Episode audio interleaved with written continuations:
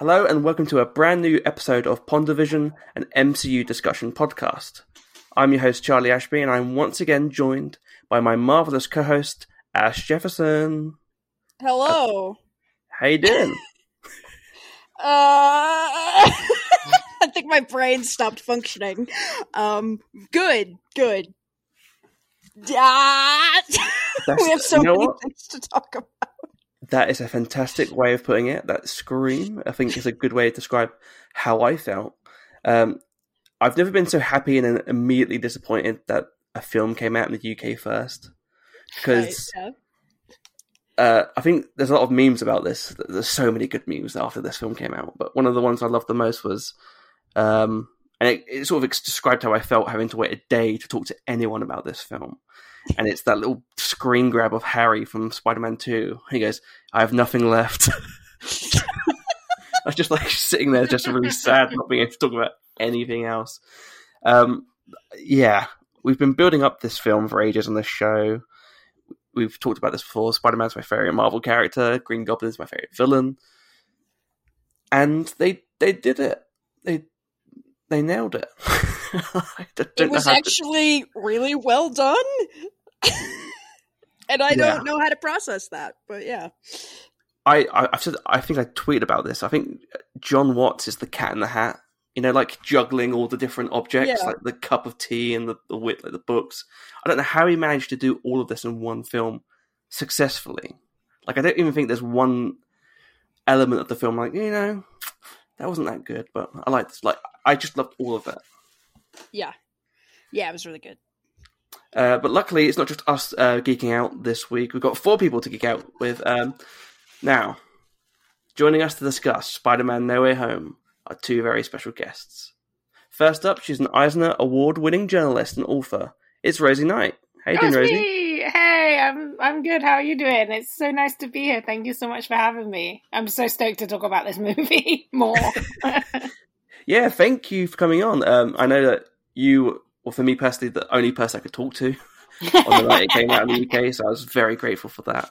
Um, yeah, how, how did you, what's your sort of overall thoughts on the films uh, before we dive in? I just thought it was really, really good. Like I was ready to go in. I have a lot of kind of ethical, moral quandaries with Disney, which is hilarious because literally most of my job is just writing about Disney and Warner Brothers properties. Um, but like, I was really ready to go in and just be like, this is a cynical cash grab. Like, why are they just trying to do a watered down version of Into the Spider Verse? But actually, I just thought it was really great. It's my favorite live action Spider Man movie because I think it's the most comics accurate Spider Man movie and I just think that everything it, it dealt with and and the kind of all the different things it had to juggle, it just did such a brilliant job. And the stuff that I thought I wouldn't like, I ended up liking really a lot.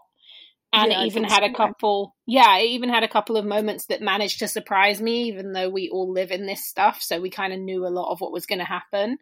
Uh, so yeah, I just I thought it was so much fun. Yeah, and I, I think the cynical point is really interesting because I had the exact same process. Like, I look, we all grew up with these with these older films and these characters, and for me, uh, having Alfred Molina back was really interesting. But when it was first announced that Jamie Foxx and Alfred Molina and all these people were back, I was I, I think I tweeted out um, like when you realize that Sony are just using their older movies to make a Sinister Six movie, and I put the Mhm. meme brilliant but lazy. and now I'm like, oh, do you know what? Who cares? It works. Like it, it's the way they did it. Everything they did, which can be uh, construed as a cash grab or cynical move, I think is rooted deep within a great storytelling reason or a motive that relates to the theme. And I think Yeah, they managed to take like this on the surface, like what it is is a cynical cra- cash grab, right? Like that's like undeniably that's what Yeah. it is, right? But they managed to take that and make it actually have like heart, hmm which Heart is I, a really that's the that's the key to this movie. It has a lot of heart. Yeah. yeah, for sure. and I think it gets Spider Man in a way that, ma- apart from Into the Spider Verse, really, Mhm. and that sort of examine. And I think what's great about Into the Spider Verse is that it examines it from a different point of view and a different perspective. But I think what this film does is a really great way of delving into what makes Peter Parker Peter Parker. And Yeah, this I think is the best Tom Holland has ever been as the character. hmm I, yeah, it's the best Tom Holland's ever been, and it, I, it could be the best that some other people might have been as well. Um, And Zendaya just- really brings the Emmy winner to this. Like every Oh, yeah. as Yeah. MJ, she's just there's so much texture and depth and emotion. It's just it's a really brilliant ensemble cast.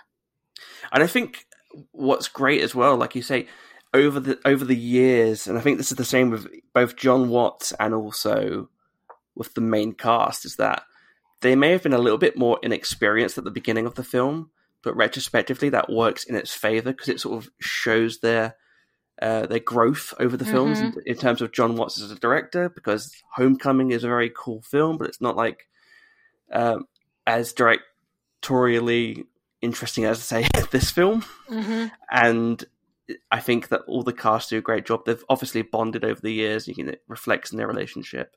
There's a little, there's the small things as well. Like there's a scene where on the rooftop when they're talking to Peter, when all the Peters meet, and Zendaya does that little like that that little hug. She's like, "Peter, there's people to see you." I was like, "This is breaking my heart. This is pretty cool.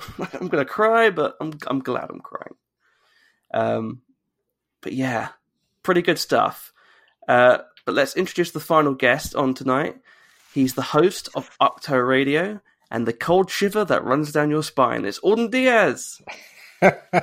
well, I mean, uh, the cold shiver isn't as cool as a goddamn Eisner, but you know what? I will take it. I, uh, you know, I was listening to you all talk, and I, I, I realized I have to throw away all my notes about Michael Keaton and Ben Affleck. I, I, I saw the wrong movie. I thought that I thought this was the other one that was doing what this one did. Uh, strange how that worked out. I got I have multiple Ezra Millers. I got to cross those out. And no, um, I pity that movie now um, in a lot of ways uh, because oh boy, the the bar has been set. And um, to echo a little bit of what's been said already, and just sort of emphasize how much I agree with it. My biggest fear about this was that it would be the lesser Spider Verse, that it would Mhm. try to recapture the lightning in that bottle and have sort of the hubris that I think a lot of American filmmakers and studios have, which is, well, now we're going to do it for real. Now we're going to do it in live action. Um, and it's entirely different. It is speaking to entirely different themes. Um, it has, I mean, um, at its core, it is who is Spider Man. So that's the that's a core Mhm. theme that they share. But it, it is approaching it in such a different way. And and like I said to you, Charlie, uh, straight out of the theater, I sent you a voice message, and the first word that comes to mind is classy.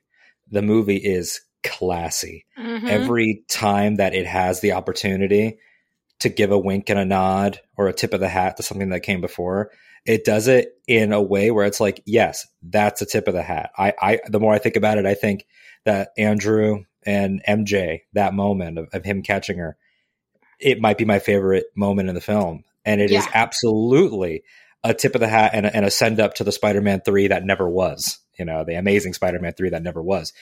And nothing about that bothers me. Nothing about the the what could have been cynical, like you were saying, it bothers me at all. It's so effective. And and I, before I you know throw it back, I think that the the MCU stuff that Feige has done that have been sort of the benchmarks. Like there's been like lots of steps and then, you know, a big landmark, a milestone movie. Avengers Mhm. 1 was thought to be, you know, this astronomical task and it was and they succeeded. Um, and then we can have debates about Ultron all day, you know, but you know, the next benchmark would probably be your Civil War. And that was Mhm. thought to be this impossible balancing act, and they succeeded. Then Infinity War and Endgame, people have their opinions on the movies, but for the for the most part, you know, accepted as successes of wow, now they brought in every one of their franchises. This to me is the next one of those. And despite having a, a lower character count and less um, maybe expansive stuff than Endgame to cover in terms of like sweeping amount of storylines, it is the weirdest of those. And it had the most potential for disaster, I think. And For sure, yeah. it's like I mean everything that could have gone wrong with this, and like the amount of ways that you know, just in the, the- like thinking about you know, it's already been spoken about with with these other these other Spider Men. Like the you know I totally 100% believe that it would be sort of a contrived like well if we can bring villains through a portal why don't we bring heroes and then doctor strange would be like oh great idea like I, I, but the way that it was done of this we have we have an opportunity now to write someone's path in a way that ours didn't get righted. And the way that they were distinctly at different parts of their lives a man in his 40s a man in Mhm. his late 20s and a man in his teens like and that that that, that was important for the journey. It's just it's a beautifully done. And i i echo what you have all said about we sort of have to come into these conversations like oh yeah mickey mouse you win again like you did it congratulations it's like jeffrey bezos you did it um, so it's like Damn, damn that mouse. yeah, you don't you don't need my fucking support. Yeah, you don't need my fucking support, but you got it. You know, I'm gonna watch Boba Fett in a week and a half. Like you got it. Um, so yeah, I am over the moon about this movie.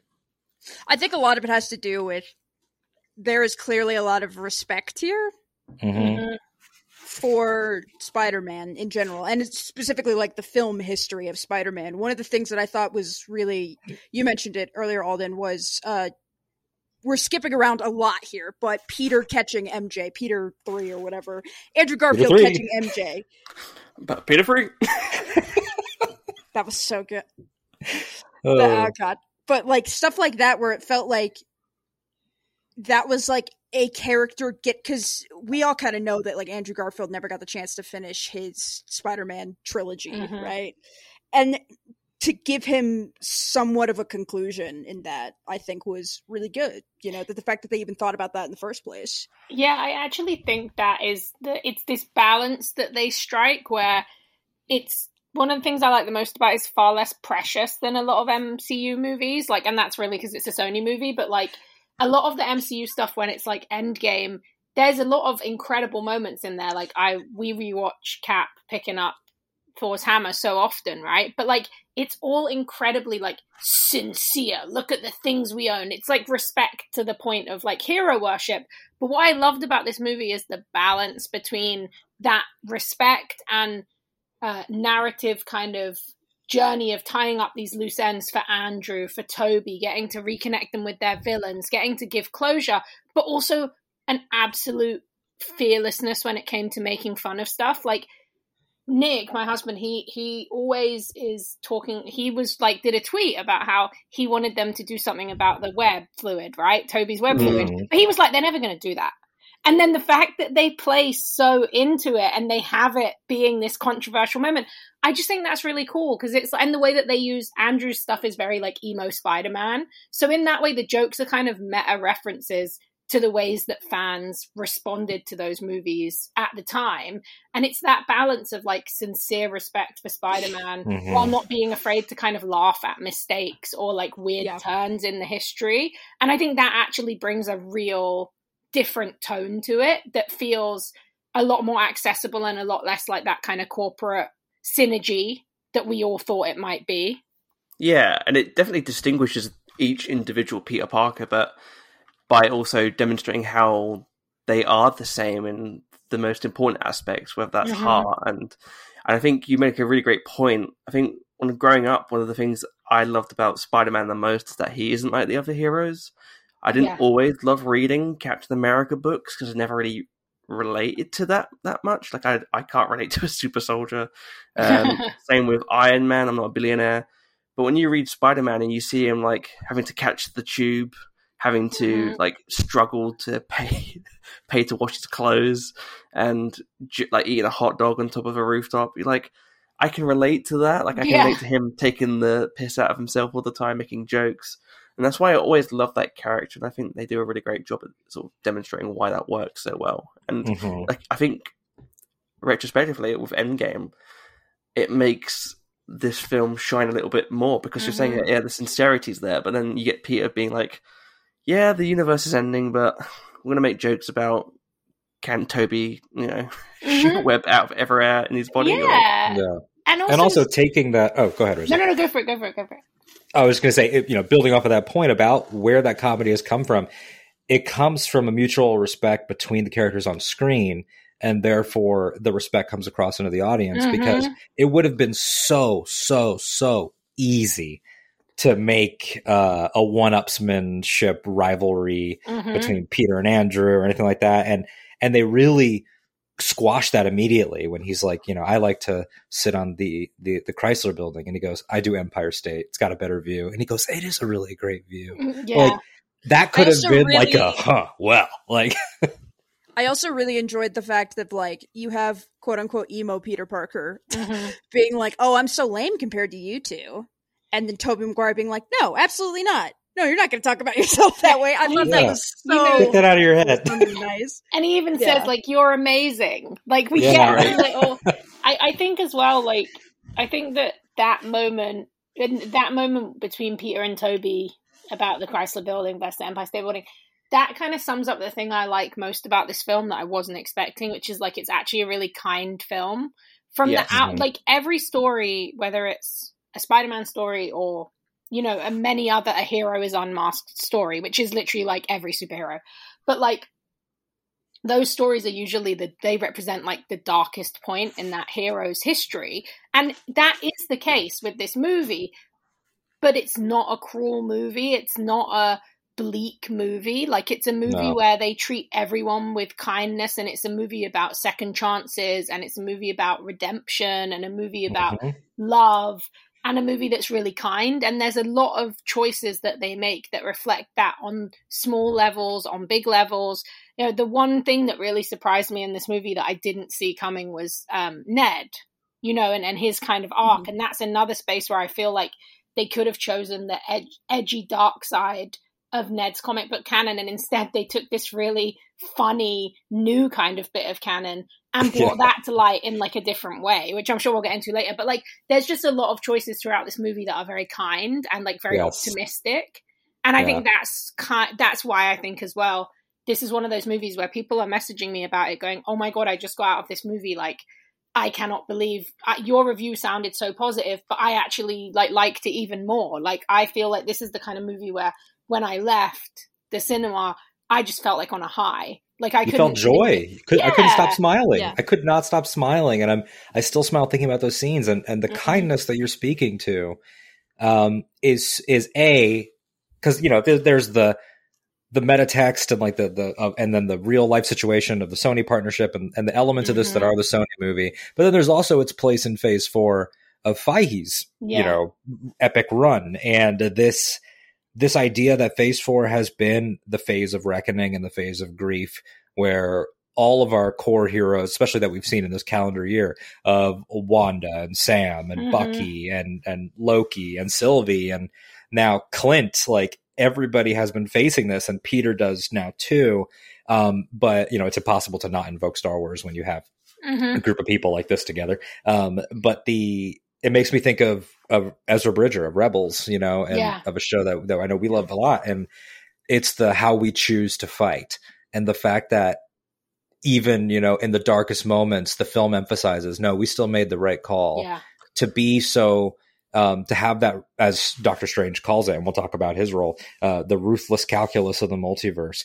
Mhm. Peter refutes that so beautifully um, through what he carries into this message, and and you hear it in profound ways, you see it in powerful ways, and and you even get it in funny ways when he's like, yeah you know, well, we're gonna go kick a lot of ass, and Peter's like, cure a lot of ass, and Ned's like, oh, we're gonna cure that ass, like. I think like there's something I was thinking about this, and it's not a fully formed thought, so maybe you all can add to it in some way. But I was thinking about Loki and this, and their reactions to the multiverse in the sense of like Loki really does not. Both Loki and Peter really do not care about like the grand scheme of things if Mhm. they can't help the people that they care about. Mhm. Like Yeah. Loki's not Loki is not in it by the end of season one to like rule the multiverse or whatever. He's in it because he cares about Sylvie. And the same thing here is like Peter's just a good person. Mhm. And he, if somebody doesn't have to die, that's the call that he's gonna make. yeah You know. And I think, yeah, I think we talked about this yesterday as well. And the idea that, in my opinion, if it were any other character in the MCU, say it was Tony Stark, and this isn't a knock on those characters, But if it was Tony Stark or if it was uh, Steve Rogers, Yeah, the movie would be would- 30 minutes long. he would have pressed the button. Press. yeah, like the only way Steve wouldn't have pressed that button is if Bucky was one of the people who were getting sent back. But otherwise, he's Ain't pressing that, that, the button. truth? He's pressing that that button. the truth? and I do think, like, I, I find that I would like to know you, you all of your thoughts on this. But like, I find the thing most interesting about this movie is that I think after talking about this, like, yeah, Multiverse of Madness is coming next, right? But this movie essentially could not have happened between what happened with Wanda and everything that happened with Loki, and then, um, you know, going into Multiverse of Madness. So, and and with the trailer at the end of the movie, I think that kind of hints that it you don't necessarily know how connected the issues are going to be there from this. So, I find it really interesting that they essentially kind of like got everyone really interested in understanding what the multiverse was, thanks to 20 years of DC doing the multiverse and making it common knowledge. and then Marvel was like, okay, here's our multiverse, and we're going to do this Spider Man movie, and this way we can bring all these characters in using the multiverse. But also, even though the next movie is about the multiverse, we're going to close the multiverse at the end of this movie. I just find it very. I'm sure that it's going to be, oh, somebody snuck through, or the Venom symbiote, or whatever, Yeah. but like, I just find it a really interesting choice. And I wonder if this movie actually came to fruition a lot later than that or long running plans for the multiverse and they kind of just Mhm. slipped it in here. Yeah, it, it could be like a happy accident situation, Yeah, right? I think and, so. and My- maybe in those these. Oh, go ahead, Charlie. yeah, sorry, my interpretation of it is yeah, a, a happy accident. Like both Wanda and Peter's exploits just happen to tangentially relate to the Mhm. multiverse. Like the only reason why the multiverse is is like Yeah, affected. is Wanda because- wasn't like explicitly dealing with Yes. the multiverse. Yeah, yeah, yeah. Like, there were just hints at it with like the Nexus stuff and the yeah, dark holes and how she can hear and- her sons through the the book Yeah. and that And- perhaps she might be peeking and looking and and she's Yeah. a Nexus, she's a Nexus being, so she's connected Exactly, to every other and- Wanda. And the and every reality and and also like the pu- they obviously whenever they were doing post on this the choice to make the sky cracks purple so it looks like Kang and it looks like Mm. the it looks like the It the, looks Lo- like the, the- the Loki finale. yes Yeah, exactly it looks that. like the you know the, the And then, uh, beyond the- time or the final strange spell is runes. Mhm. Um, you know, so Yeah. that's all stuff like in post. It's like, hey, can you reflect this look that they did in Mhm. WandaVision? Can you do this? And you know, with all these Doctor Strange reshoots, I wouldn't be surprised yeah if maybe there was like a mention of like I don't think it'll be uh, essential to that. Like I feel like it's more. I think The- it might that- be. I think the well, I think that it's yes, but I think it's more likely that it's like Wanda and the Darkhold. What happened with you know he he who remains, and those are going to be the big connectors. But I wouldn't be surprised if Wong as Sorcerer Supreme, which Mhm. congratulations, That was Congratulations, It took too buddy. long, in my He deserves opinion. That's the yeah, correct congrats, choice. buddy. Stephen Uh, Strange is it's great. terrible sorcerer supreme. Oh, Just- and proves absolutely. that once again in this movie. And then he's Well, like, he got it on a technicality. yeah, exactly. He's Um, a dumb. Not even a sore. He's a sore loser. I But- I like Stephen Strange uh, having a, a reckoning for his bad decisions. Thank you. Oh Right, my gosh, exactly. Yes, like literally, please. A hundred Like, I percent. love. Let me be clear. I love Stephen Strange. Doctor Strange is one of my favorite comics and MCU characters. But, but he It's deserves. time. It's time. also, complete side note. I loved in the trailer just the energy of Strange walking up to Wanda, being like, and Wanda's like, "I know, I messed up. I'm really sorry." And Strange is like, "Nope, not here for that. I messed up way worse than you did. I need your help." Honestly, right? Like, I thought it was very brave for Doctor Strange to straight up say "fuck them kids." But they did it. He kind of did. Uh, but honestly, like, yeah, like, so I could see maybe in Multiverse of Madness a line of, because they've established, you know, the Avengers characters and no one on Earth really remembers Peter now. So, Mhm. but we do know that Strange and Wong, based on that dialogue, can remember that they used the spell. So maybe Wong could berate him and be like, that you did something. kind of- I can't remember the details, but you did something. Connect it. I think that the general Yeah. idea is going to be because Peter, because nobody can remember Peter. Strange could know that he did the spell or a spell, but he's not going to mm-hmm. know why. And that Exactly. be- but also then it goes very into what if episode four kind of territory. So I also think that there could be a whole bunch of multiversal stuff happening in that movie that we can't comprehend because as Sony and Disney proved with the trailers for No Way Home, they love to do a fake ADR dub in a trailer. Oh yeah, either an And- alternate take, like yeah. the crap thing, alternate crap versus yeah, shit. and the wink was never. And You know, the wink. Stranger's wink was never. in and the don't movie. cast that spell. Yeah, all that what kind of stuff. instead it was uh leave That me was- out of it. Yeah. That was great. Someone made a meme and it was said uh, Wong in the trailer, don't cast that spell or I'll kill you. And then it's just Wong in the movie and it's just the screen grab of Tobey when he's in Spider Man 2 when he's eating the hot dog and doesn't interfere. yeah, I mean it's uh it's great, but yeah, I think that on the subject of strange, you know, I I'm gonna get it out of the way here, and Charlie knows my stance on this. So Ash, Rosie, if this applies to you, I say it with the utmost respect. I am cackling at Iron Man Junior critics right now.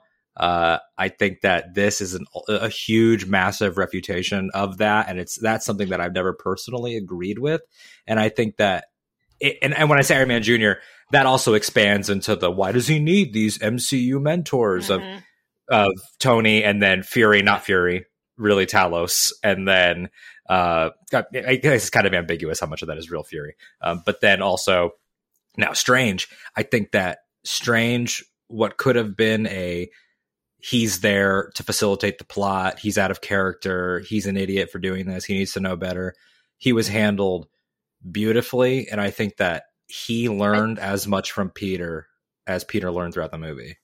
I think like the, th- the the criticism of Doctor Strange that I see a lot and stuff like this, and this is before the movie came out, of course, is like Strange should know better. Even though in Doctor Strange and all the MCU Strange media we've seen so far shows that he does not know better. He does not know Like, that.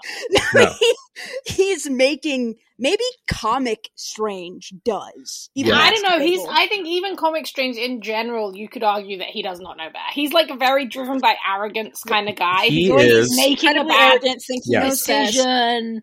You know, Yeah, He is about magic the way that Reed Richards is about science. He is, I mean, he still has that. He's a better person than he was before his injuries, no doubt. But that spirit of the guy that's like, give me the interesting cases, give me the interesting Mhm. cases. I don't want to help just anybody. Um, that's still there, and it's a, it's a journey. And you know, he's been in his solo adventure, then Ragnarok for a hot minute, and then they were at war. So it's like he hasn't really had time to grow.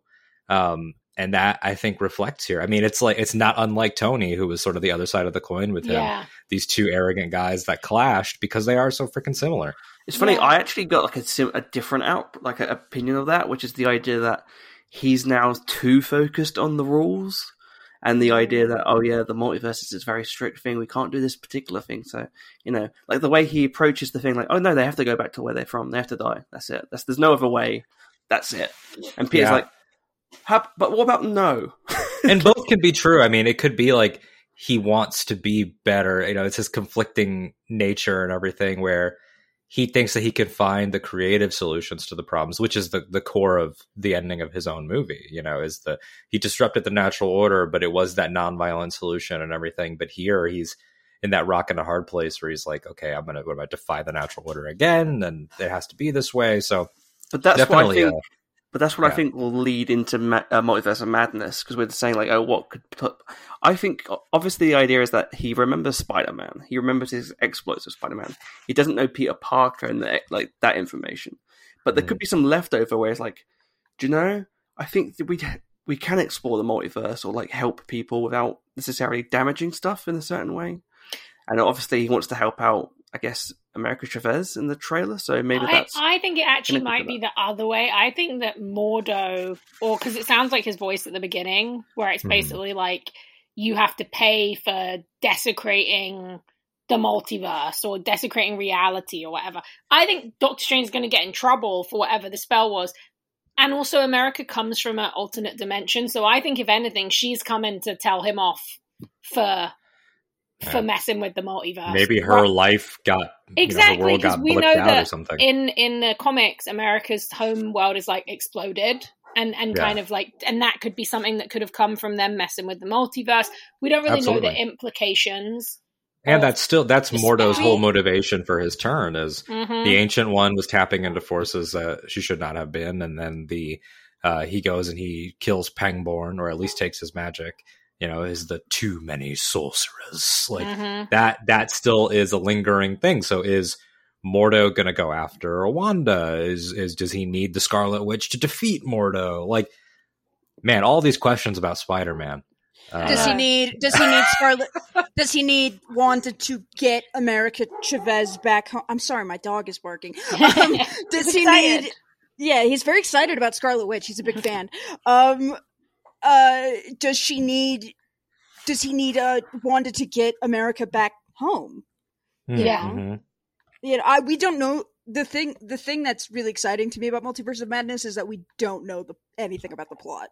Yeah. like why is wanda involved and why is this happening and like like i i i I imagine like the kids are going to be involved somehow with billy and tommy because i think we're fully like leading up to young avengers Yeah. at this point and a young avengers without billy and tommy is a young avengers i don't want but Yeah, um, I think it's it's going to be Billy and Tommy. I'm just going to be interested to see how old they are because, like, I feel like something they're doing that I don't love so far is like aging everyone down, apart from Kate. Um, so like Patriot even is like a young teen. You know, uh, obviously America Chavez, who I love, uh, Xochitl Gomez, who was in Babysitters Club, who's playing her, Hmm. but she's like 14. Yeah. Um, so I I'm in- Cassie Cassie's up there, but that's about it. I Yeah. feel Cassie's like the twi- better. I, I, I feel like the twins are going to get aged up. Yeah, At I feel like they're gonna either be te- they're definitely at least gonna be teens, but I would love to see them be older. And then obviously with Secret Invasion, we could get Hulkling because I don't want them to de romanticize everyone, which is kind of the Mhm. worry I have because it's such a queer team. Yeah, yeah, yeah. Uh, but well, I, I, do- think I think the unforgivable thing that you could do with any Young Avengers anything is remove the relationship of Wiccan and Hulkling. Mhm. Like that's the that's the one thing that I feel like if they they took it out, yeah, I'd be like, well, what's what's the point? yeah, you know, not that like that relationship is the only good thing about Young Avengers, but I mean, is key. Yes, it is an Absolutely. integral part of that story. I do think that the fact that they age down America and have Kate being old is kind of very suspicious when it comes to queerness. So I'm not a huge fan, but I did also think that in Hawkeye episode five, Ele- Yelena and Kate have like super chemistry. So maybe they're just gonna have different lesbians, which I'm fine with. But I don't know, I'm I- I- suspicious. do not do not I speak that into the universe. And I'm you a know little- it's good. you know that's a I'm good a shit. little uncomfortable with the implication, like the uh the because Dylan is Arrow Ace in the comics, right? Mhm. And if that's in the MCU, I think that would be amazing. Yeah. um, but Kate being queer is like something that I feel like the comics just have refused to acknowledge, even though it's Mhm. I don't know. To me, it's pretty Yeah. cut and dry. No, no, I feel you. I think that that's one of those ones where it's like it's almost like Poison Ivy and Harley, where at some point Marvel will confirm what everyone else already knew. Yeah, it's like when they said Tim, it's like when they said Tim Drake was bisexual. It's like, oh, we knew. Like Everyone was like, "Yes, we know." news? Is this for news? catching up. Exactly, exactly. Yeah, but Oh boy. There's so many things, and we haven't even really talked about Spider Man yet, Yeah, specifically. good job, Charlie. Where are those notes, Charlie? Yeah, so America uh, might have to try and go home. Speaking of going home, Oh, Spider Man. No, uh, okay, let's go back to uh, the beginning of the film. We have obviously the, it takes it takes place straight after Far From Home, so Yes. early 2024, right? Um, we get that really great opening sequence where they're like running away. I fucking like I was laughing my ass off when you saw Flash his reaction to his phone. Just brilliant, brilliant stuff. yeah, uh, that was great. Get to Um, see the happy, happy being broken up with. Oh, I was so fucking happy. That is my most cursed pairing, and I hate it. It is a pairing. That, it is a pairing that came from the mind of a dude with a wish fulfillment fantasy, and I hated it so much. Who wants to And- be with Marisa Tomei Yes, from My and Cousin it is Vinny? so Yeah. gross, and I never understood it. And I do not care for Happy. You do not need him after Iron Man anyway. But like, he's fine. But that did not need to happen. So when it I think Happy fulfilled his role of being like, yes, hey, in in what what the fuck was Homecoming. the last movie called? Far From Home. Far from home. Oh. Um, I'm ready to be done with the home titles. By the way, I'm ready. um uh I think he fulfilled his role in being like, listen, you don't have to be Tony because I feel like he was the only one left that Mhm. could potentially do that, other than like Pepper Potts. But like, Good luck. yeah, Good luck getting Gwyneth on board. Gwyneth, Gwyneth Paltrow's too busy selling like eggs uh, that you so like who who could get her. But uh, I I yeah, having Happy in this movie, Happy keep Happy keep when he keeps showing up, it's like, why are you still here? I did like the fact that like he is so so he breaks up with uh, Army breaks up with him. It's great. Zendaya and Tom get home after that very funny chase sequence, and then you Mm. really start getting into like the legal ramifications of Far From Home, which I'm happy about because I hate that movie simply for the fact that Tony Stark gave a child world-ending drones, and we were all just meant to be like, "Good choice, like well done." um, so like Though to be fair, Tony Stark is not one who makes great decisions. No, he's terrible at making decisions. Like it's it's in character, but I also I was not really a big. We kind of touched on this before. I didn't really have an issue with Peter becoming an Avenger straight away and getting a cool Stark tech suit. But that second movie, I understood more what people's issue was with it and how far it takes him away from the the street level kind of Spider Man stories that we know, like the working class kid just trying to pay his rent, like saving the local cat and like looking after the bodega owners and stuff. And so, like, I was really happy when the one thing I'll be okay to see Happy continue with is like if he does end up having to get a really good lawyer and and like actually be get be culpable for all the terrible things Stark Tech has done because they've 'Cause done what- so many we- bad things. We were saying this last night. The idea that maybe what if Happy appears in She-Hulk? And that's her case. Yeah. Yeah. I That can would absolutely be see so something like that. good. I need Oh Jennifer Walters God. telling Happy Hogan to shut the fuck up. That's that what I need in my life. so life. much sense. That's actually just. I mean, I would just straight up say that's a straight Easter egg. Now you put Yeah. it out there, like 'Cause the I- I really Matt's do like, think that- you need a really good lawyer. Like Well, because Matt obviously- doesn't volunteer No. himself for it. He just says you need one. Yeah, he's like So- Matt's like I only I only represent superheroes apparently now. Yeah. and it would be great if it was like Matt ends up being the prosecution and he Mhm. walks in and Happy's like, what the happened hell? in the comics where they're against Yeah. each other, you know. So. Exactly. And that's got to be a thing. But um, and I, I also think the the whole idea of like Stark Industries being in trouble because of this, and the technology being taken, and the whole legal ramifications, that has to be Armor Wars, right? Yeah, it leads in so well to it. I, I was kind of more surprised, even though I really loved the angle they went with with the Sinister Six stuff, where it was like Tom help, uh, you know, Peter one helping them.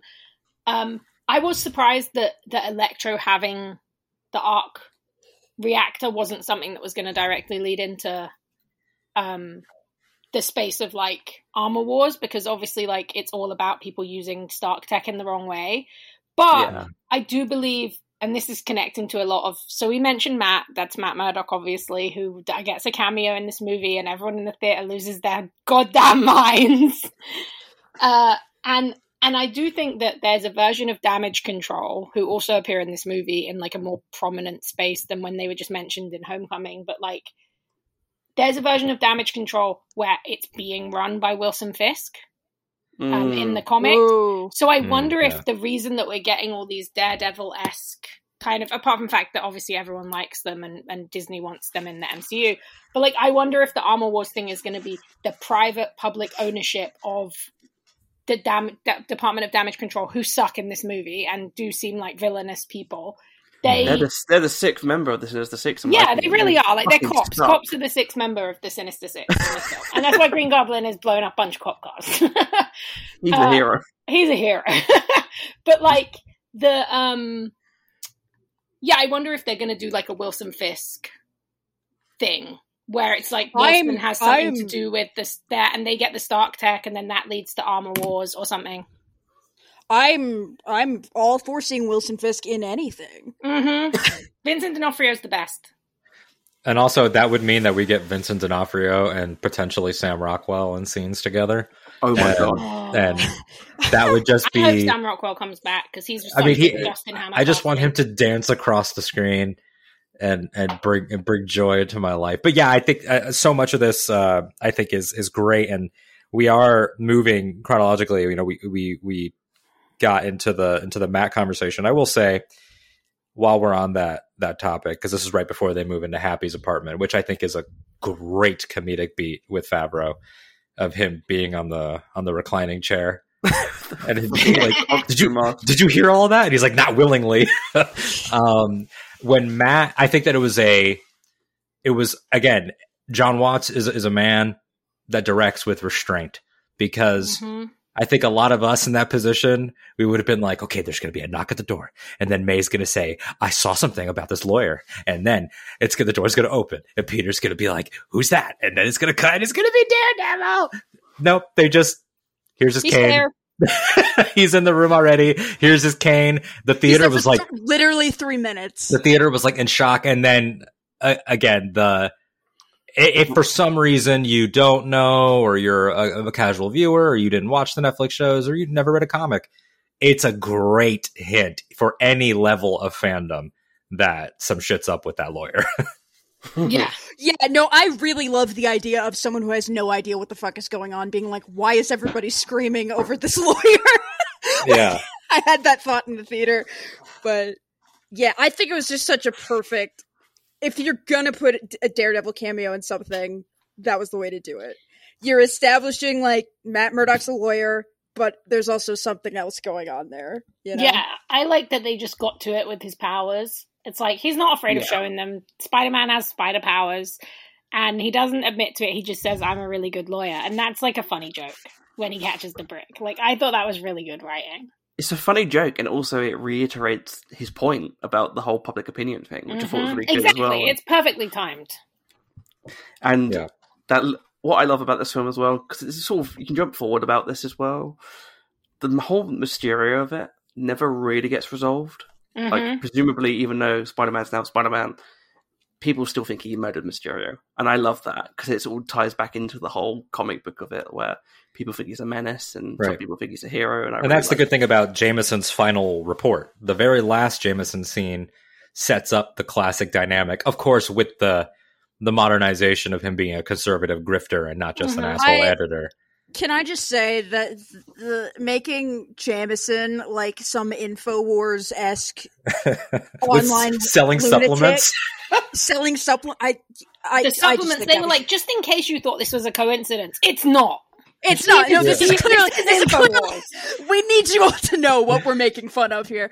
Um, I just think that's such a wonderful way to modernize the idea of Jameson. 'Cause Mhm. yes That's that's who he would be, right? He'd be Exactly. a sensational, And I think that- right wing grifter conspiracy theorist. Like, I think that the way that I, I think it's just like I have so many thoughts about where we're at right now with Spider-Man, where it's like a character that's been around as long as Spider-Man has never been treated with so much respect in as many ways at the same time as right now with the Spider-Verse stuff. With the, I mean, I, admittedly, I haven't read the current run. Is that still Spencer?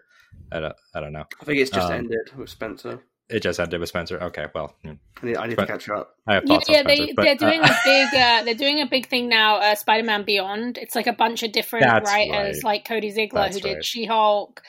Uh, Okay. There's a ton of different people taking it on, and it's kind of a Ben Reilly Clone Okay. Wars. They're trying to make me Clone care about Ben situation. Reilly, and they never will. Marvel will never stop Oh, trying to make you it. wait till wait until the next Spider-Man movie, where when you see Tom Holland again, he's going by an alter ego of Ben Reilly. Just wait for blonde it. hair.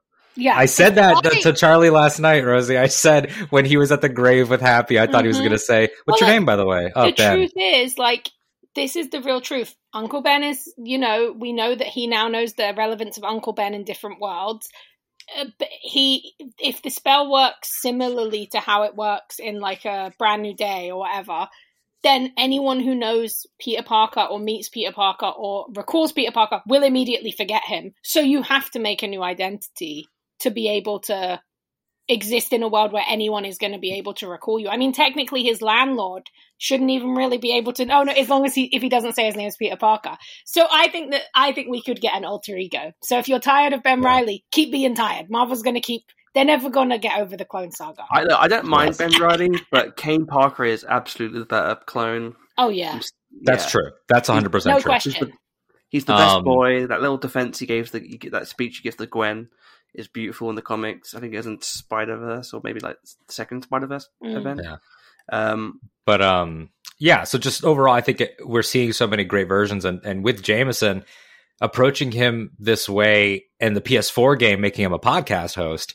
Um, That Mm. way, you can play the game and hear him. It's like yeah, everybody is finding these ways to reinterpret some of the mythology. I mean, obviously, uh, Michelle Jones Watson as opposed to Mary Jane Watson, they've That been building that up uh, in the background a little bit over the course of these movies and having you know andrew garfield say you know uh, gwen she was my mj and then tobey saying you know mj and i we made it work like really putting her putting uh, Z- zendaya's version um, in that category Mhm. in case there was any doubt. I mean, I love loved her in these, so I, I was on board. But really, um, emphasizing that and and doing the same with Ned, with Ned with the great joke about best friends that turn into villains and try to kill him.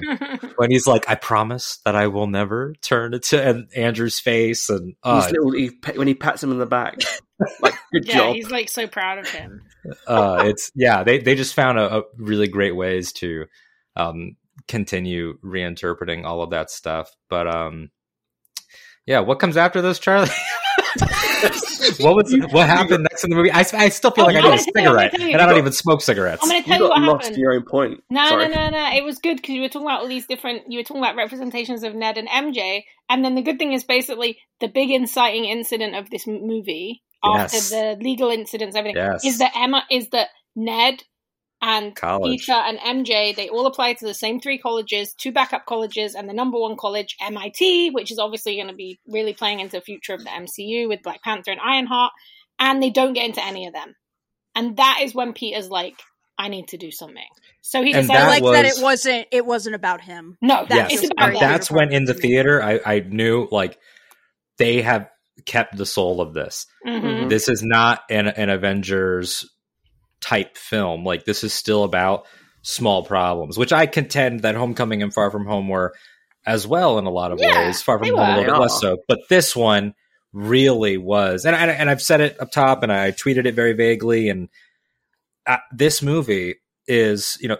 Everything from Civil War, where Tony meets him, all the way through to the end of the fight with Thanos, and then Far From Home, is this kid being thrust into the world of heroes. It's you know, and, and for part of that, he's at war with the Avengers. Mhm. You know, they are at war, and it's an invasion, and it's you know, there's not time to to grow and change as a as a young man. This is a mythic.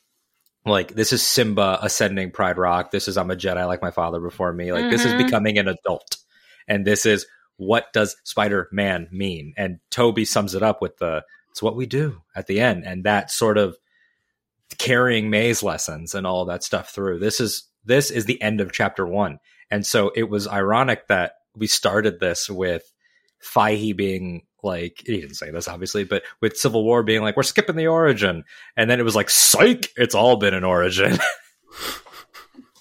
And that I think that's what's great about like, we're talking about the Iron Man Junior stuff, and I think my biggest criticism of that, and and I do, but I do understand people's worries and ideas about it's not my Peter Parker. I think sometimes people read too much into the things. Like I remember people saying, "Oh yeah, but Peter's not Paul. He just because he has Tony Stark there for him." We now know that Tony Stark doesn't even fucking pay his friends, let alone Don't even get me started. Don't even get me started. like poor Sam. I mean, Haw- Hawkeye has to deal with free meals from people.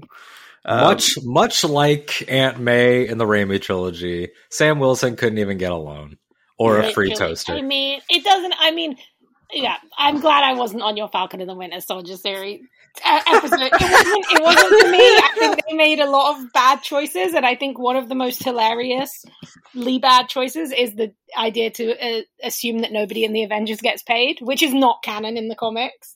And absolutely turns the whole MCU upside down, but I think it's hilarious. No, yeah, And- I mean, because Yeah. I remember in the the Hickman run, that's how they recruit Spider Man. hmm Is when Iron Man like he like lands on the roof and he's like, "So there'll be money?" And Iron Man's like, Yeah. "Yeah," and he's It's like, literally "Thank. God." Spider Man has tried to join the Fantastic Four before because he thought they got paid. that Because was he's great. broke. I- yeah, he's and like, like screw this. I, I really like that in this movie. I, I think actually, in a way, something that's really nice about this movie is people talk about fan service, and obviously they're thinking about the three Spider Mans, like the the villains returning. But I actually think there's responses to fan issues here, not in a way of like they've been cowed by evil fans. But I think just things like they had Peter say he was broke and that he needed a scholarship. That was just Yeah. something that means mm-hmm. something to people when they watch the films, like that they see that he's like this working class street level hero. You know, they really the movie ends at the beginning of where every Spider-Man story begins. So if the first three kind of big introducing him during Avengers Endgame cosmic blah blah blah didn't speak to you, well guess what? Now he's Spider-Man as you know him. So I think in that way it does a really good job of it never apologizes for anything that came before because it doesn't need to, but it presents No. you with a new version of the character that might be a more classic version, not just in aesthetics That's- but also in setup. Yeah. That's the thing that I think spoke to me about this movie a lot in their Mhm. interpretation of Peter. One of the things that really got me in an emotional sense was uh, May saying, "With great power comes great responsibility." Oh, And that May, hard. May, May being the May being the Uncle Ben, Yeah. right? Yeah.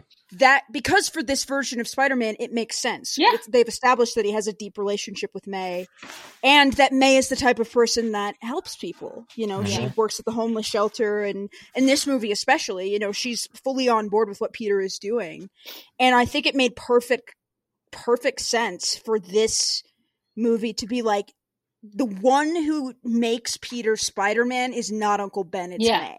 Yeah. And also, we've actually gotten more about their relationship than we ever got in every other Spider-Man movie. Yeah. You just know he lives with Uncle Ben. Uncle Ben dies.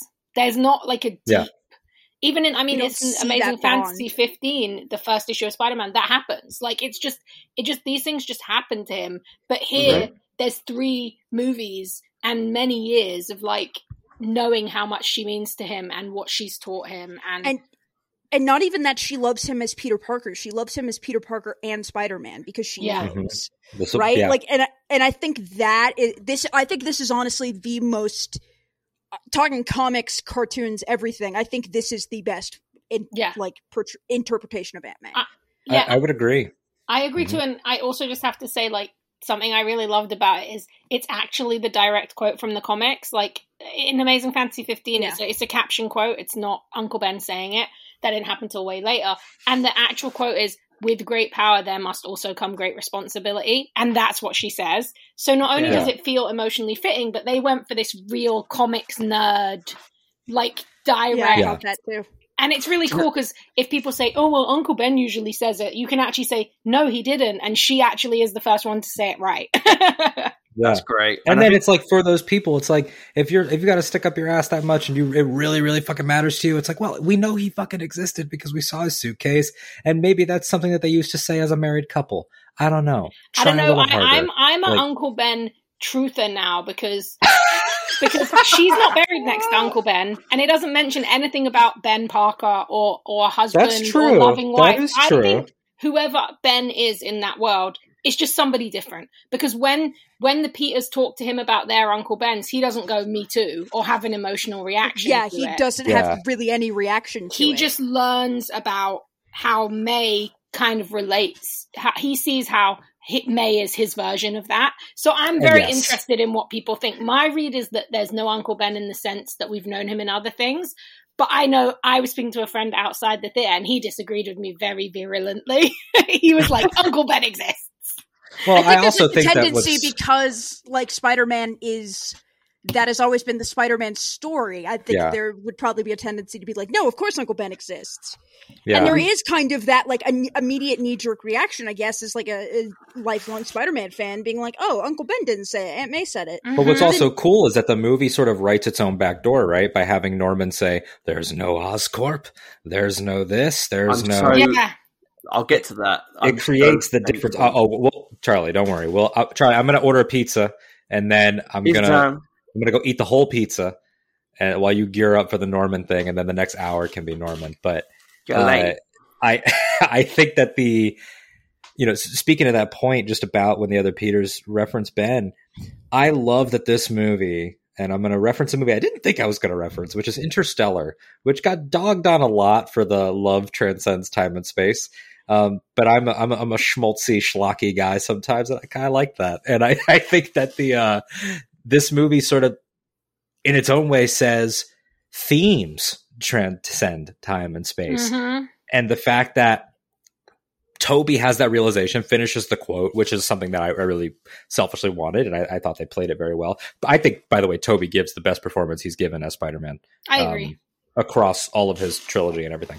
Uh, but yeah, I, Oh, you, you're forgetting Spider-Man Three though. well, Yeah. Um, but he, he, when he says that, and then Andrew jumps in and they're emphasizing that, and he's like, that's what Ben said the day he died. And they have that realization. It is putting a, a cosmic level of importance and also a, an emotional bond between these guys Mhm. level of importance. And it, it just sort of emphasizes that these truths are universal, that what binds us is the way that we emphasize things, the fact that we want to not just our villains are unleashed, we must defeat them again, but it was also a Tobey saying, I've been thinking about how I would cure the goblin for years. It's That's Andrew good. saying, I've been trying to tell you, Max, you're not a nobody. And then them Mhm. having that conversation. It's the fact that time and space is used in this that the villains come from the plots of those movies. The heroes have lived with it. And it's you know, it's them at the ages that they would be. And so you're able to show Tom's Peter, our proper MCU Peter, um, that May's lessons do carry on because his fear, his darkest moment is she died for nothing. And so then to see these guys emphasize, no, she really didn't because our entire now last effort as a team is going to be in her spirit. And Mhm. you've given us the opportunity to do something we never could.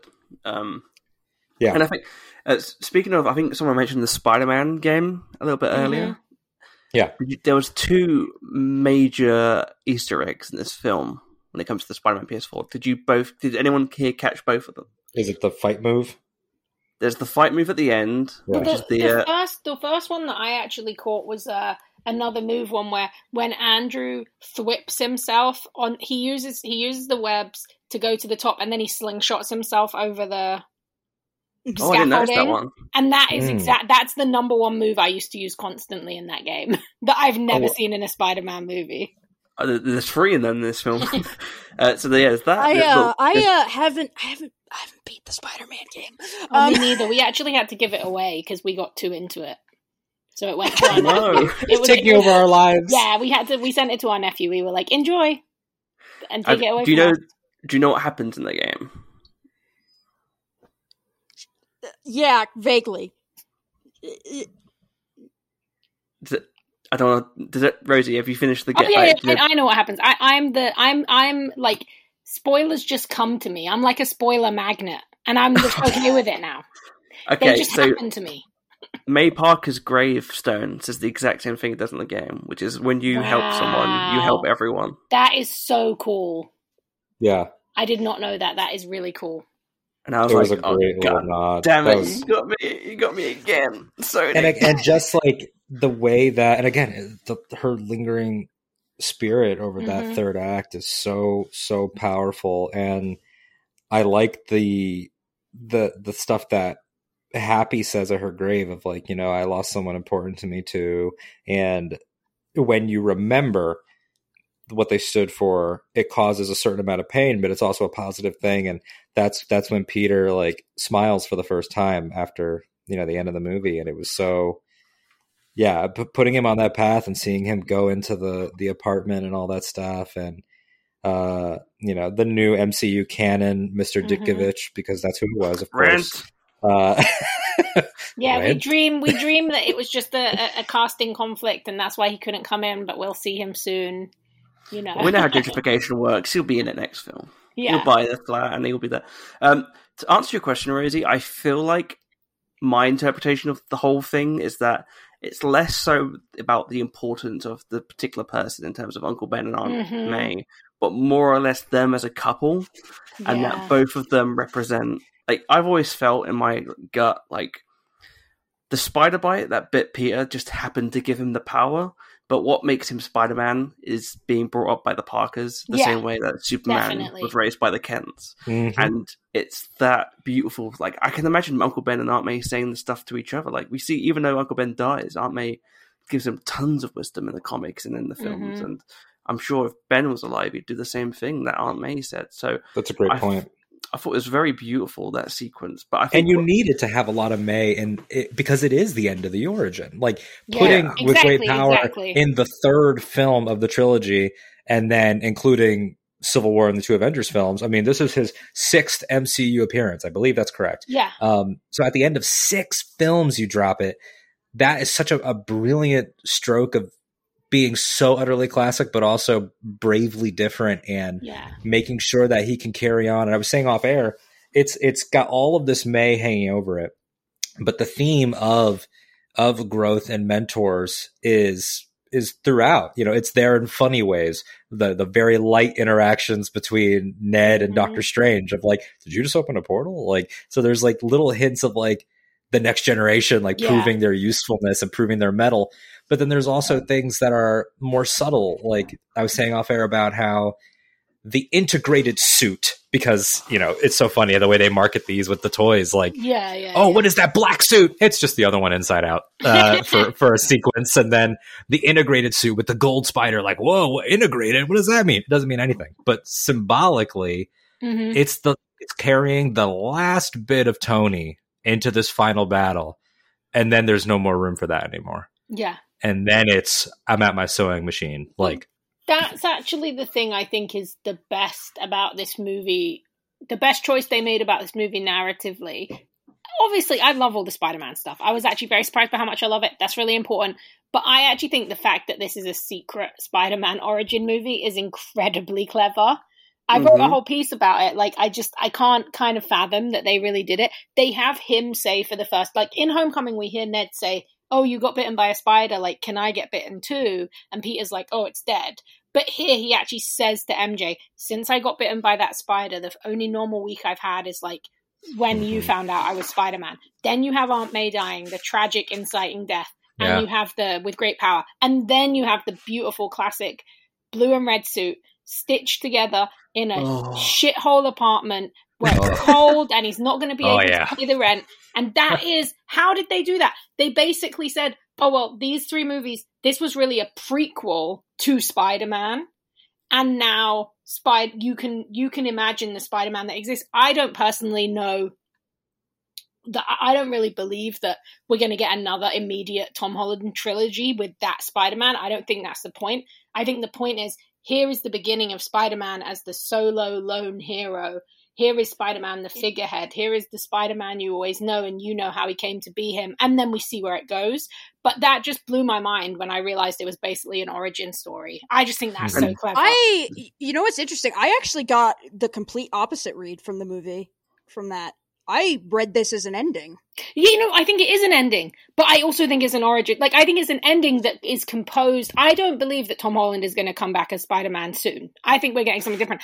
But Yeah. I, what I think is really smart is it is an ending, but I feel like they made it, they put all the notes of Spider Man's origin into this end movie to give Right, you the right. origin of Yeah, that yeah. classic blue and No, red. but I, I, I very much walked out of this movie being like, okay, this might be the last MCU Spider-Man movie, depending on how all Nah, these contracts I, I think work out. I think it's Money. gonna be. I think it's actually gonna probably be the last Sony Spider-Man movie. I think from here on out, the MCU is gonna Marvel Studios is gonna be wrangling to do them themselves. Um, but I, I, I think that after the amount of money this makes, Sony and Spider- MCU will probably be working together quicker than they were working together before because it's Right. going to break every box office record. But no, I just I love that dichotomy of I feel like you could never see Tom Holland Spider Man again, or, or Tom Holland Peter Parker, and it would be fine. But it is, Yeah. but I like that they left it with this classical kind of beginnings. I just I thought that Mhm. was a really really smart, unexpected narrative choice. Six movies in, and what's interesting is that like exactly and the themes are so strong and the setup is so strong in terms of classic but what's great is that you know we talked up top about the cynicism of these companies and that's all so real um in terms of like the plans the plans like yeah yeah yeah this is also im- impressively so credit to jon watts it's also a nice little prologue for doctor strange too you know like he he gets a significant amount of screen time in the movie probably more than fury and stark in in either Yeah. of the previous installments um so there is a lot of setup going on and it does do the marvel thing it's the first one since captain america 1 to use a trailer as a post credits Um, so it's definitely like full steam ahead on the universe itself, but the ways that it can branch out are so thoughtful. So, like for example, we you know we've all been musing off air about things like. Oh, you know, they're going to try to lock down Andrew for another appearance. It's like, yeah, maybe that'd be amazing. Haha. I, I Um, think so. but but it would also be spectacular and it would also be web of. Um, but the Boo. the, shut up. But the the whole idea that we have created anywhere between four and six new timelines as well is like fun and wacky and creates like so it's it's having their cake and eat it too. It's having all this emotional weight, but also there now exists a Raimi verse where Norman survived and was a, a dude again. There Mhm. now exists like they have splintered those timelines. They've done something wacky and big and large and but so I am- intimate. I am telling you, because we, Rosie, we discussed this the other day, like the idea of what technically happened to those villains. Like, because my Mhm. interpretation was that maybe Flint Marko and Tobey went back to the main Yeah. Raimi. Flint verse. doesn't need to go anywhere else. Yeah. No, yeah, because he's like back where he came from. But uh, but Dafoe and Molina must Mhm. go to two different splintered timelines. Exactly. And I'm saying it's the perfect opportunity. If you wanted to give Alfred Molina something to do, and he wants to redeem himself, he wanted to become the superior Spider-Man. I'm just saying. I'm just. I do that think out there. that we know that Sony loves a villain movie now. Like they made so much money with these Venom movies. They're doing Morbius. I wouldn't be surprised out of all those heroes, even if it uh, there's certain ones I would want to see. I love like Willem Dafoe and everything, but like I think that Electro they set him up really well to have he has beef with the MCU now. Like he Mm. they took away the power that he has and sent him back to somewhere he didn't want to go, where he has to Yeah. live a life he doesn't want to lead. So I think that there's a lot of space if they want to do those spin-offs. That's like definitely not what excites me the most about this movie, but I do Yeah. think it's very possible. And Also, I Electro getting the Miles Morales reference in there was so Well, well done. yeah, That Love was that. so funny. I I, personally, I personally think that it was. I think the whole the way that Miles was not in this movie was a was a bit of a cop out. But I'm sure that it was also a legal uh, rights issue. That, Like, don't and- do and- live action while we're doing the Exactly. You know, who Yeah. knows? I think this movie actually brilliantly sets up Miles coming to the MCU in a couple of years. But yeah, but I also think that yeah, that that I, I'm very interested to see how people feel about it because I was definitely sitting with a few people who thought at least one of the post credit scenes would be Miles, and they were pretty bummed because it seems it's multiverse, so it makes. I thought we might wrap it up. see. I thought we might see like Miles or or a Gwen swinging through the cracks, Mm, in the be universe. cool. like they were about to come join, and then the spell happened. But I, I also think, and this is like just a long term predictions thing. Um, Amy Pascal has, you know, she's jumped the gun, and so they have this idea for another trilogy. Sony has then clarified and said that is not confirmed. But knowing that they're at least thinking about it, it would not surprise me if whenever that does or does not happen, let's say it does, if that Peter trilogy, the college years trilogy, um, maybe ends with not just his death, but his death, I- I don't comma, think- nah, the don't think- undoing of the spell. I don't think you need that. I actually think that this is, I think the biggest reason they did the spell, because no offense to Brand New Day, One More Day, they're not trying to replicate those comics. They're not trying to replicate that. But why would they want? Why would they want to do one of the most notoriously Yeah. negatively received comics ever? They they they they use them here as a template. But what they actually have done by making everyone forget Peter Parker, they have opened up a space where you can essentially have Miles Morales be introduced. He can take on a mantle of Spider Man. Spider Man still exists as this figurehead, this legend. And then when you need to have Peter Parker back, you don't have to do a deus ex machina of Peter being brought back to life. It's just that we the impact of him coming back is just him being Peter Parker. I also think the Venom symbiote Yeah. probably remembers who Peter Parker is because Yeah. Yeah, that's it the must be, reason that they knew. So I I just I actually think that we're I think when Amy said they were doing three movies with Tom involved, that could really be Tom as a cameo, Tom as a mentor, or Tom as an exec producer. I don't necessarily think it means Yeah. they're immediately going to make. Because also pretending to be 15 when you're in your mid 20s is fine. But he's going to start getting to like Buffy the Vampire Slayer situations if we're meant Yeah. to believe that he's in He- college. He's like in a- 25, right? Yeah, and if he's meant, if they're going to make this movie in two years and he's 27 and he's pretending to be in college, like, though I would love to see community college Spider Man. That Yeah. does sound amazing. Yeah. I think what you have here is a perfect. I, I still think we will see more films with uh, Tom, and I think what's interesting about where we leave off is I don't. Well, first of all, actually, let me just say I I wasn't expecting to see Gwen or Miles because I felt like quite personally this is a Peter Parker movie, and even though I love those characters, I just feel like it might have distracted a little bit from the sort of the origin story they're telling. And I think what's cool is that if we do get like a college story of Peter and like growing up, it ties into that sort of age we see in the game where then Miles gets introduced, and then we get to see mm. two Spider Men. And I think what you can also do there's so, so much Spider Man comics that, and the multiverse has now been set up that you can exploit the fact that you know Andrew Garfield's out there. If you wanted to tell a story of like a multiverse traveling Spider Man, get Andrew Garfield, get Emma Stone as Spider Gwen, get them meeting, and maybe Spider Gwen they change it slightly where her Oh, like she was that's with. uh that's a weird way to say Nicolas Cage, but go on. Oh, uh, you can make out of Nicolas Cage. That'd be pretty cool. Um, but uh, uh, Nicolas Cage is Ghost Rider, though. Just saying.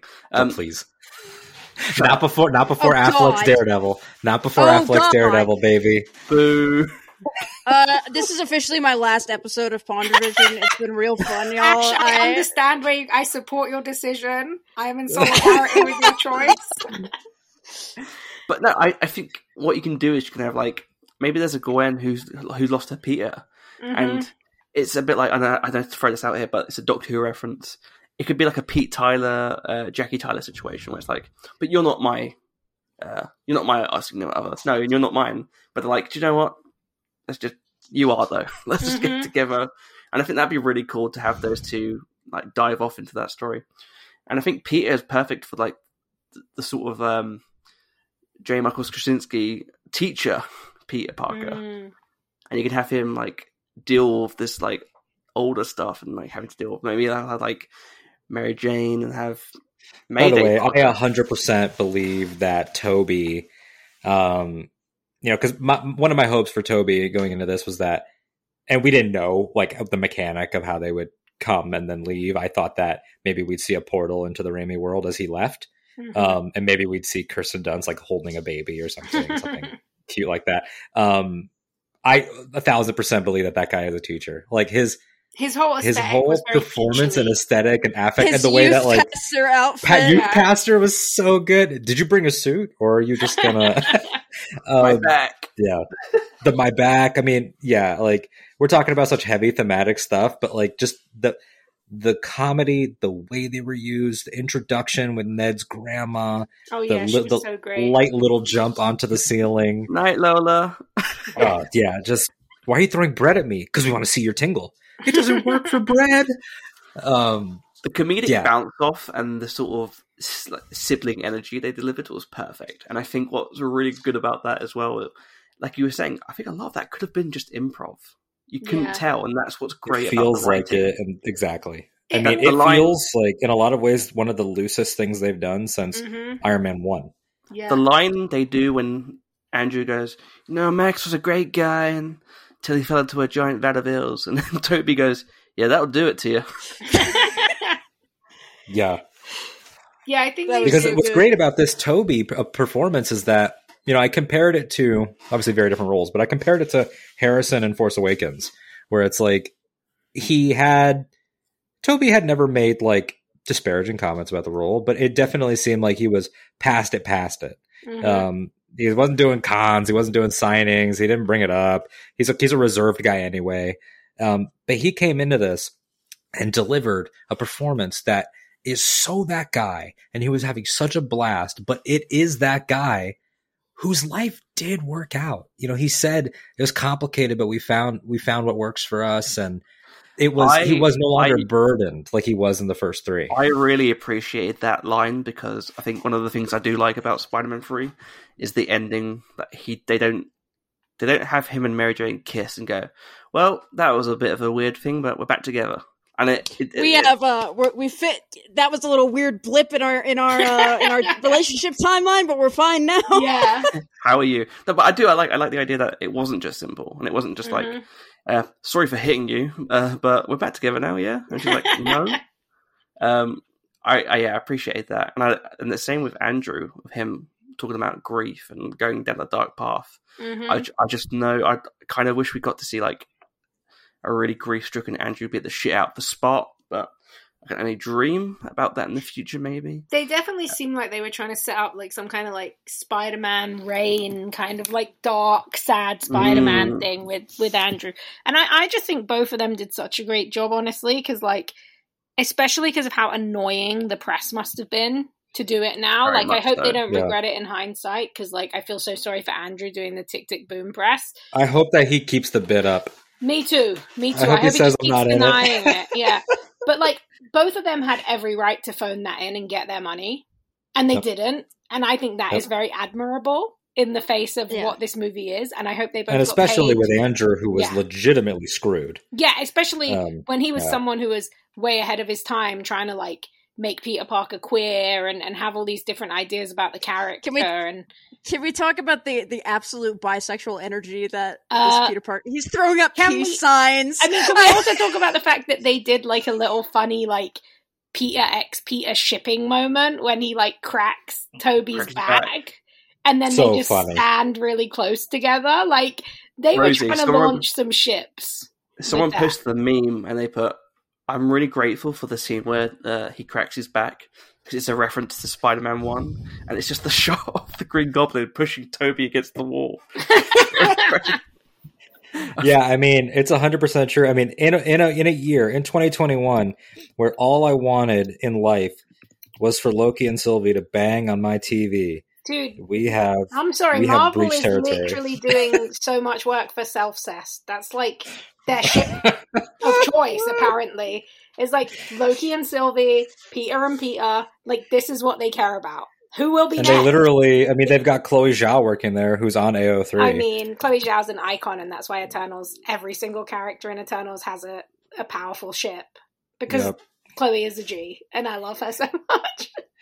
But uh, yeah, I mean their their their interplay throughout is fantastic. Even and again, like I you know talked about the Ned bit earlier, their and and of course the catching MJ, the way that they are as a group of five characters Mhm. um, is fantastic. The whole team Spider Man stuff in the lab um, is just wonderful, and the Avengers joke. Come on, That is Oh, so good. And the band joke is definitely like a little bit of an MJ, you know, Gwen Stacy kind of in the Mary Janes or Mm. whatever. Like, Mhm. is that a band? I thought that So was so good. much fun. I, I think also that balance of we've talked a lot about this like intimate character work and, and sadness and tragedy, but I think the real reason it feels like a true Spider-Man story is the way it can flex and jump between that and these kind of really broad, funny humor moments. Because that's Exactly, the yeah. thing. It's that balance that makes Spider-Man Spider-Man. That's what he deals with. Yeah, he holds the pain in and then he makes jokes about it. Mhm. Um, it, Yeah. yeah, it's, it's what I love about the character. I remember reading that that run of the Morlun run, Mhm. and Peter's like beating the shit out. His mask is ripped off. He's bleeding. His ribs are broken, and he's ringing up MJ to be like, "Yeah, I, I might die, but I just want to let you know that I love you. Keep the kettle on, like that, that sort of stuff. Like that is Peter Parker, and I think that's what's great about this film. Um, I want to dive into the villains because hell yeah, you know, there's so much that this film could have done. I was like, really, my biggest worry going into this film was that it would somehow reduce or re- take away my enjoyment and appreciation for the the stories and the movies that came before. Mhm. And and my ultimate my ultimate thought in my head was uh, the best they can do is is that I feel the same way. But that didn't happen. It actually somehow improved my love of those films and improved Yep. what happened in those films just by the nature of them exploring like the second chances and exploring what happened to some of the other characters like Flynn and I just loved it so much. Everyone is fantastic. Everyone the CG looks great. Um the way they utilize the characters, the whole scene with Spidey and the uh, the Doc's arms using the suit was Mhm. fantastic. I think as Um, well they they made the right choice where like when you talk about the impact of these villains, like Doc Ock was very much always this tormented anti-hero. So that the the redemption arc for him worked so well and the moments of like, you know, my dear boy and but what was really cool was they just let it's like I I was heartbroken. I wanted Norman to be able to win against the Goblin, but that Willem Yeah. Dafoe performance is one of the most iconic superhero villains of all time. So of course you let him be the villain. You know? Mm. And and he's so good and he really like He's terrifying. he really re-cements himself. That that fight scene with him and Peter is so great anyway, because like who doesn't want to see Spider-Man fighting the Green Goblin, punching each other through like ceilings? But that one scene where Peter's just like punching him in the face, And and, he- he's got oh, the and he smile. Rosie. So that was good. the, that like okay. Just to clarify to everyone, Green Goblin favorite villain. Willem Dafoe's performance is one of my favorite all time performances. This film gave me everything I wanted and more. And at to that point, I was like, I was happy as. That was the moment where I just lost it, and I was like, Do you know what? I'm going to heaven. This is fantastic. The laugh he gives, it's so fucking like scary. Mhm. It's And- absolutely terrifying. And and and again, I it's it was a bold choice to smash that helmet, and it was the right choice. And he- Mhm. And I, I- I love that Power Rangers looking costume, but it was Uh, the Me right. too. I also want to talk about the scene with Peter's spider sense as Oh. Norman is turning Yes, back into yes. the Green Goblin. Because that was amazing. That was that was because Jon Watts talked about I, I did Raimi Cam, and then Charlie, you were saying last night that there's also some web cinematography stuff Yeah, as well. so so, uh, and Tom Holland talked about this that um, Jon Watts was so um, like he loved the other films and wanted, wanted to be so you know honest to those films that he created like a a, a Raimi cam, which is when they would in Raimi's films he would do like a quick zoom into the villain's face and shots like that and other sequences. And he did he did the same thing with Webb, which is there's a shot. I think it's when he's trying to save the MIT uh, lady on the bridge, Mhm. and it's a point of view shot with his hand. Yeah. And you saw that a lot in the uh, Andrew Garfield films, like you know, when he did like the jumping on the uh, the building, and he sees his reflection sort of thing. right. Um, But with that, I mean, I think that the most horrific and Raimi esque thing is that Spider Sense is going off and nobody in the room is acting any Mhm. different, and the audience has to catch up with the moment. Because it was by the time we had cut to all the villains, I was like, okay, okay, okay, oh my god! And then he fires the web at his hand, and Dafoe turns on a dime. And for years, I said this to Charlie last night. For years, people have been fan casting Dafoe as a, a like a Mark Hamill esque Joker. Mhm. I don't need it anymore. Yeah. I got it.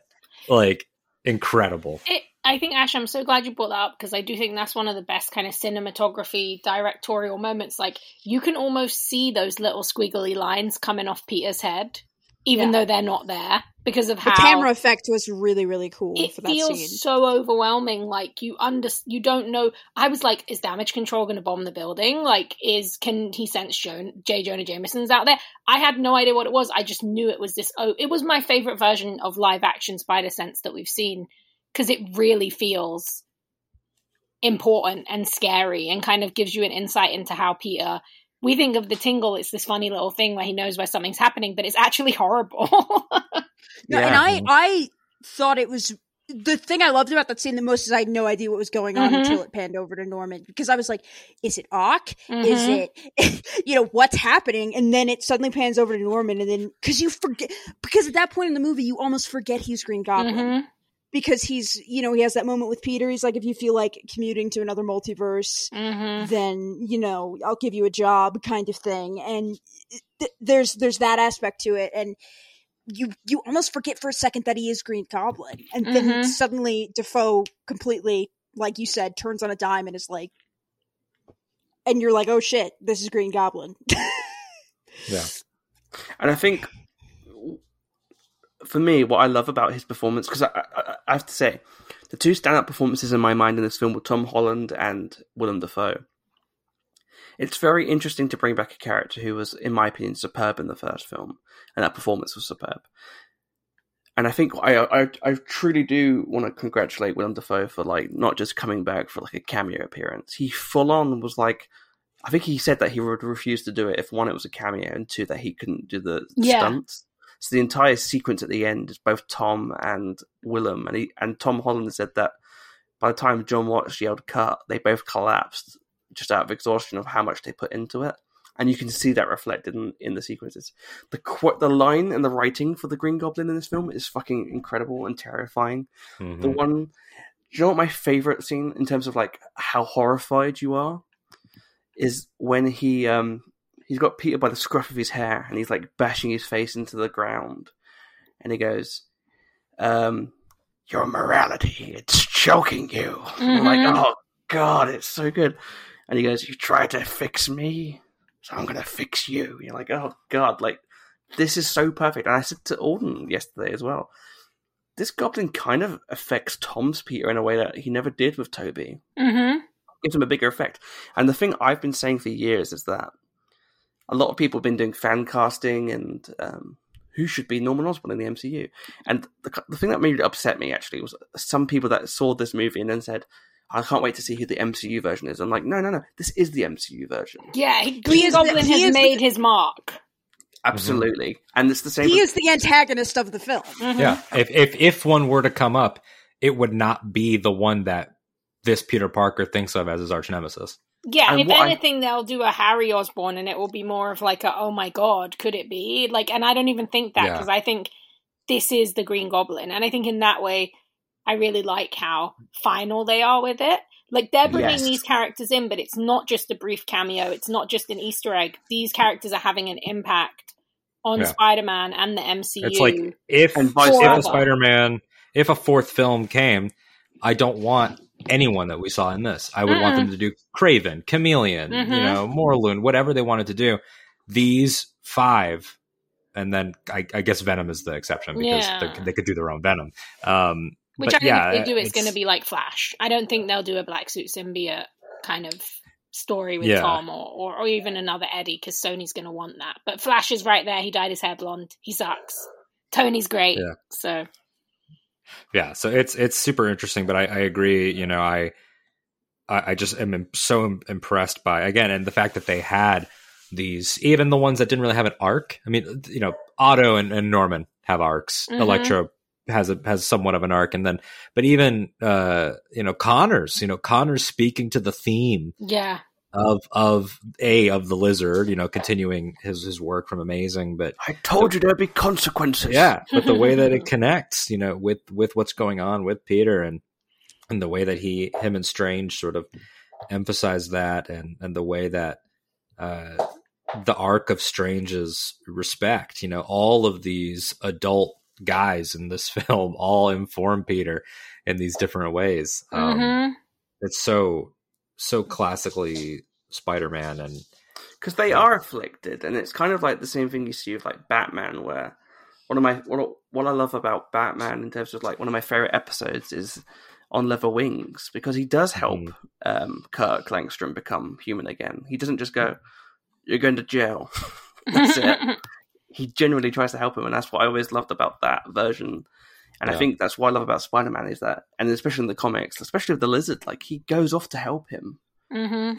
because they are victims too. They're not just villains in their own twisted way. And I think it's very beautiful and interesting that even though Goblin does kill Aunt May and does all this terrible stuff, they help him. At Yeah. the end. And they help all of them. And I think, like you were saying, what's good about this is that we get to see these villains be the de facto MCU versions now, Mhm. as well as the other ones. Which for what for, for Sony, it's a coup because now we know that when they the Disney Plus deal went through and they're going to put the Spider Man, Amazing Spider Man films on Disney Plus, you could easily just throw that with the MCU logo Oh yeah. and be like, it's a tangential universe. hmm And from a storytelling perspective, you don't need to do a new origin story about Electro. Exactly. You don't need to do. You have it open to do the spot. Um, Mhm. I like. I know Alden gave much better villains than that, but I'm still t- demanding we get a spot. would be, the spot would be the spot would be dope as hell on screen Well, it would just be great. Like just that, yeah. That's, I mean, we got a taste of it. I mean, the this Peter versus Strange chase fight Mhm. um, is again every MCU director you have to respect what came before. So, like what Scott Derrickson established with the, the physics of Strange and the methodology of Strange carries through, and but but still, you get uh, Jon Watts's creative spin, which is okay, but what would Peter Parker think in a fight like this? Mhm. And I love that using moment. the using the geometry. Yeah, it was a really So really well done moment. And so thinking about how you can incorporate things like Spot with with that's the bill, how you can incorporate Big Wheel. We all want to see Big Wheel. Mhm. Um, half joking, uh, I'm but not joking. You Give are talking my that Stilt Man. language.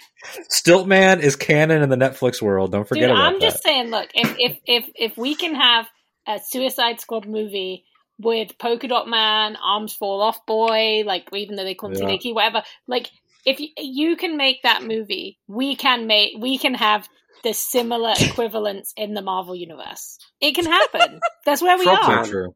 I Give believe us it. Frogman. Dude, I like Yeah. the way I'm still like they talking about Nexus of Realities. I'm talking about where is marvelous giant sized man thing. Like, come on, Oh. man! Like, I, I Oh, need to see this weird cosmic shit. that is my. I, I'll never forget the first time I went into my old comic shop when I was a little kid, and I ended up working there. And there was just a sign, a sticker on the till, and it said "Marvel's giant sized man thing," and I was just like, "Wow, that's a comic." and that became, and, and I love Swamp Thing, so obviously I actually also love Man Thing. But I'm like, let's do it, baby. You want to open up the multiverse? Let's bring the weirdest characters in. We we're doing it all now. Like, Part of me just hopes that that's what the Moon Knight show is. oh my god, I would be so happy. It's just it would make so much sense. in the Marvel universe. Marvel hire Ash. Ash knows what to do. That is. It's like a monster of the week, but every monster is just like a weird superhero Yeah. or supervillain. Cool, blimey, Gov. It's me man thing. Don't even get me started on the fucking "Oi, Mister, you my dad" accent. Like I am pissed. I'm pissed about it. I don't want to talk about it. I don't want to watch it. right, gang, you see I'm a moon knight. Oh god. Consider yourself upon the Is, is, defenders. like, is this is, is, is this chimpity, Nick Van chim Dyke? chim- Please, please help me. Um, oh my god, guys! I could actually talk to you about this stuff all day, but I do actually have to go, and I'm so sad because I could just Aw. keep talking to you about it. But I realized that I do have to because I have to finish my work, and I realize Wow. it's a half day. So A job. I know. Imagine that. How dare you? How dare? Uh, The audacity. how dare we have a job? So, shall we wrap up uh, what we have to do quickly? Yeah, Um, yeah, go for it. Cool. Um, so let's wrap up. We've talked a lot about the villains and the, the concept of themes, and I, I swear to God, we could talk about this for like 20 Literally, years. it could be like a 24 hour long podcast. There's so much. Yeah, to no, this for movie. sure. And Yeah. we will. I'll, I'll say this: we'll get us all back at some point to do Mhm. like a wrap up. Maybe we'll do another show that's going to come out. But Yeah. let's talk quickly about the final suit, which I just I know we talked about it briefly, It's but so just beautiful. that it, I felt like I was possessed by John Romita Senior. Um, I was taken to heaven. Like my, my two favorite artists are John Romita Senior and John Romita Junior because that's the artists I grew up with. Um, so I was just so happy to see that suit and the blue and everything. I, I thought when I I kind of knew where they were going when they went into the apartment, right? And Mhm. but I didn't think I thought at best we would just get that little sewing machine shot with the Mhm. bright blue and the red. So when we actually got to see him, I mean, that just makes you feel like a kid. They, I, Yeah. I, I hate that they can still manipulate me emotionally this way, but they can. The shiny bright blue with the red and the pants and and the the thick black drawn on webbing. I mean, it's it's beautiful. It's it's And I- magical. I've zoomed in on the HD images now just to make sure, and it's definitely what I think is really beautiful as well. Is that it's a nod to both Maguire and Garfield because the back is the is Mhm. the classic comic Yep. uh, Red Spider, which is what Garfield had, and the front is the MCU design Spider. If that makes sense, you know, like it's like broken up, Yeah. with a little square bit, but the legs are longer, like Maguire's. I love that. That that hundred percent makes sense because it definitely gave me the feeling of like, of course he would be inspired by them when he put on yeah, the I'm just- suit. I'm just so Right. happy. Uh, but that's all we got time for this week. Let's wrap up. Uh, Rosie, where can people find you and your content? Uh, hello, you can find me. Uh, I only have Instagram. I don't have any other social media. Uh, I'm Rosie Marx there with an X. Um, I, if you like this kind of stuff and you want to hear more about theories, I wrote a ton of stuff over at Nerdist about Spider-Man: No Way Home, about Hawkeye, all those kind of things. I do weekly Easter egg roundups for all the Disney Plus shows, where I have a lot of fun getting really deep into that. Uh, and I'm all over different kind of I, IGN. Uh, all kinds of different places. And also, I have I do another podcast as well called X-Ray Vision that I co-host. Um, and yeah, so all of those places, and here as well, hopefully more soon. Perfect. Don't forget to subscribe and check out all of Rose's stuff. What about you, Alden? Uh, yeah, you can find me. I've just returned to Twitter with a new account. Uh, starting for I too am starting fresh. Uh, like. Uh, it's at that Alden Diaz, A L D E N D I A Z and that's also now the Instagram handle. I changed them so we could have some consistency across platforms. Uh, you can find me on Ahch-To Radio, the Star Wars podcast, which is sort of developed into a little network. There's three shows there. One is a Rebels rewatch, which is ongoing, and then the other, hosted by the wonderful and delightful Tori Fox, mm-hmm. is coming back for her next season, which is going to be our Book of Boba Fett coverage. Um, so that's going to be coming up as well. I'm also on the One and Done Film Club, where we analyze your favorite franchises uh, by choosing one film to stand for the entire franchise as sort of the the encapsulation, and then we do a commentary on that movie. Uh, I also work for iHeartRadio, uh, so if you're listening in Florida and you like '90s music, uh, I produce the '90s station, first '90s station that that we've had. So um, that's exciting. If you like Nirvana, Britney Spears, all that good stuff, and uh, yeah, I'm all over the internet complaining, doing my thing. Perfect. Uh, Ash? Uh, yeah, you can find me out on Twitter at Ash Jefferies, or you can check out my uh, other podcast because I do too many things. Um, uh, Rogue, Rogue Podron, which is a Star Wars Book Club podcast, and OS Team, which is a podcast about video game music. So if either of those things interest you, you can find them all on my Twitter. Perfect. Uh, you can find me on Twitter at CMWASHBY and on Instagram at charlie CharlieMWAshby. I host the Imperial Senate podcast, a quirky Star Wars podcast, which you can find on all podcasting platforms as well as on Twitter at ImpSenatPod. And you can support me on Patreon and Ko-fi with links to those found on the link in my Twitter bio. We'll be back next week to discuss episode 5 of Hawkeye and a very special guest. Uh, but until then, let's all make ours Marvel. See ya!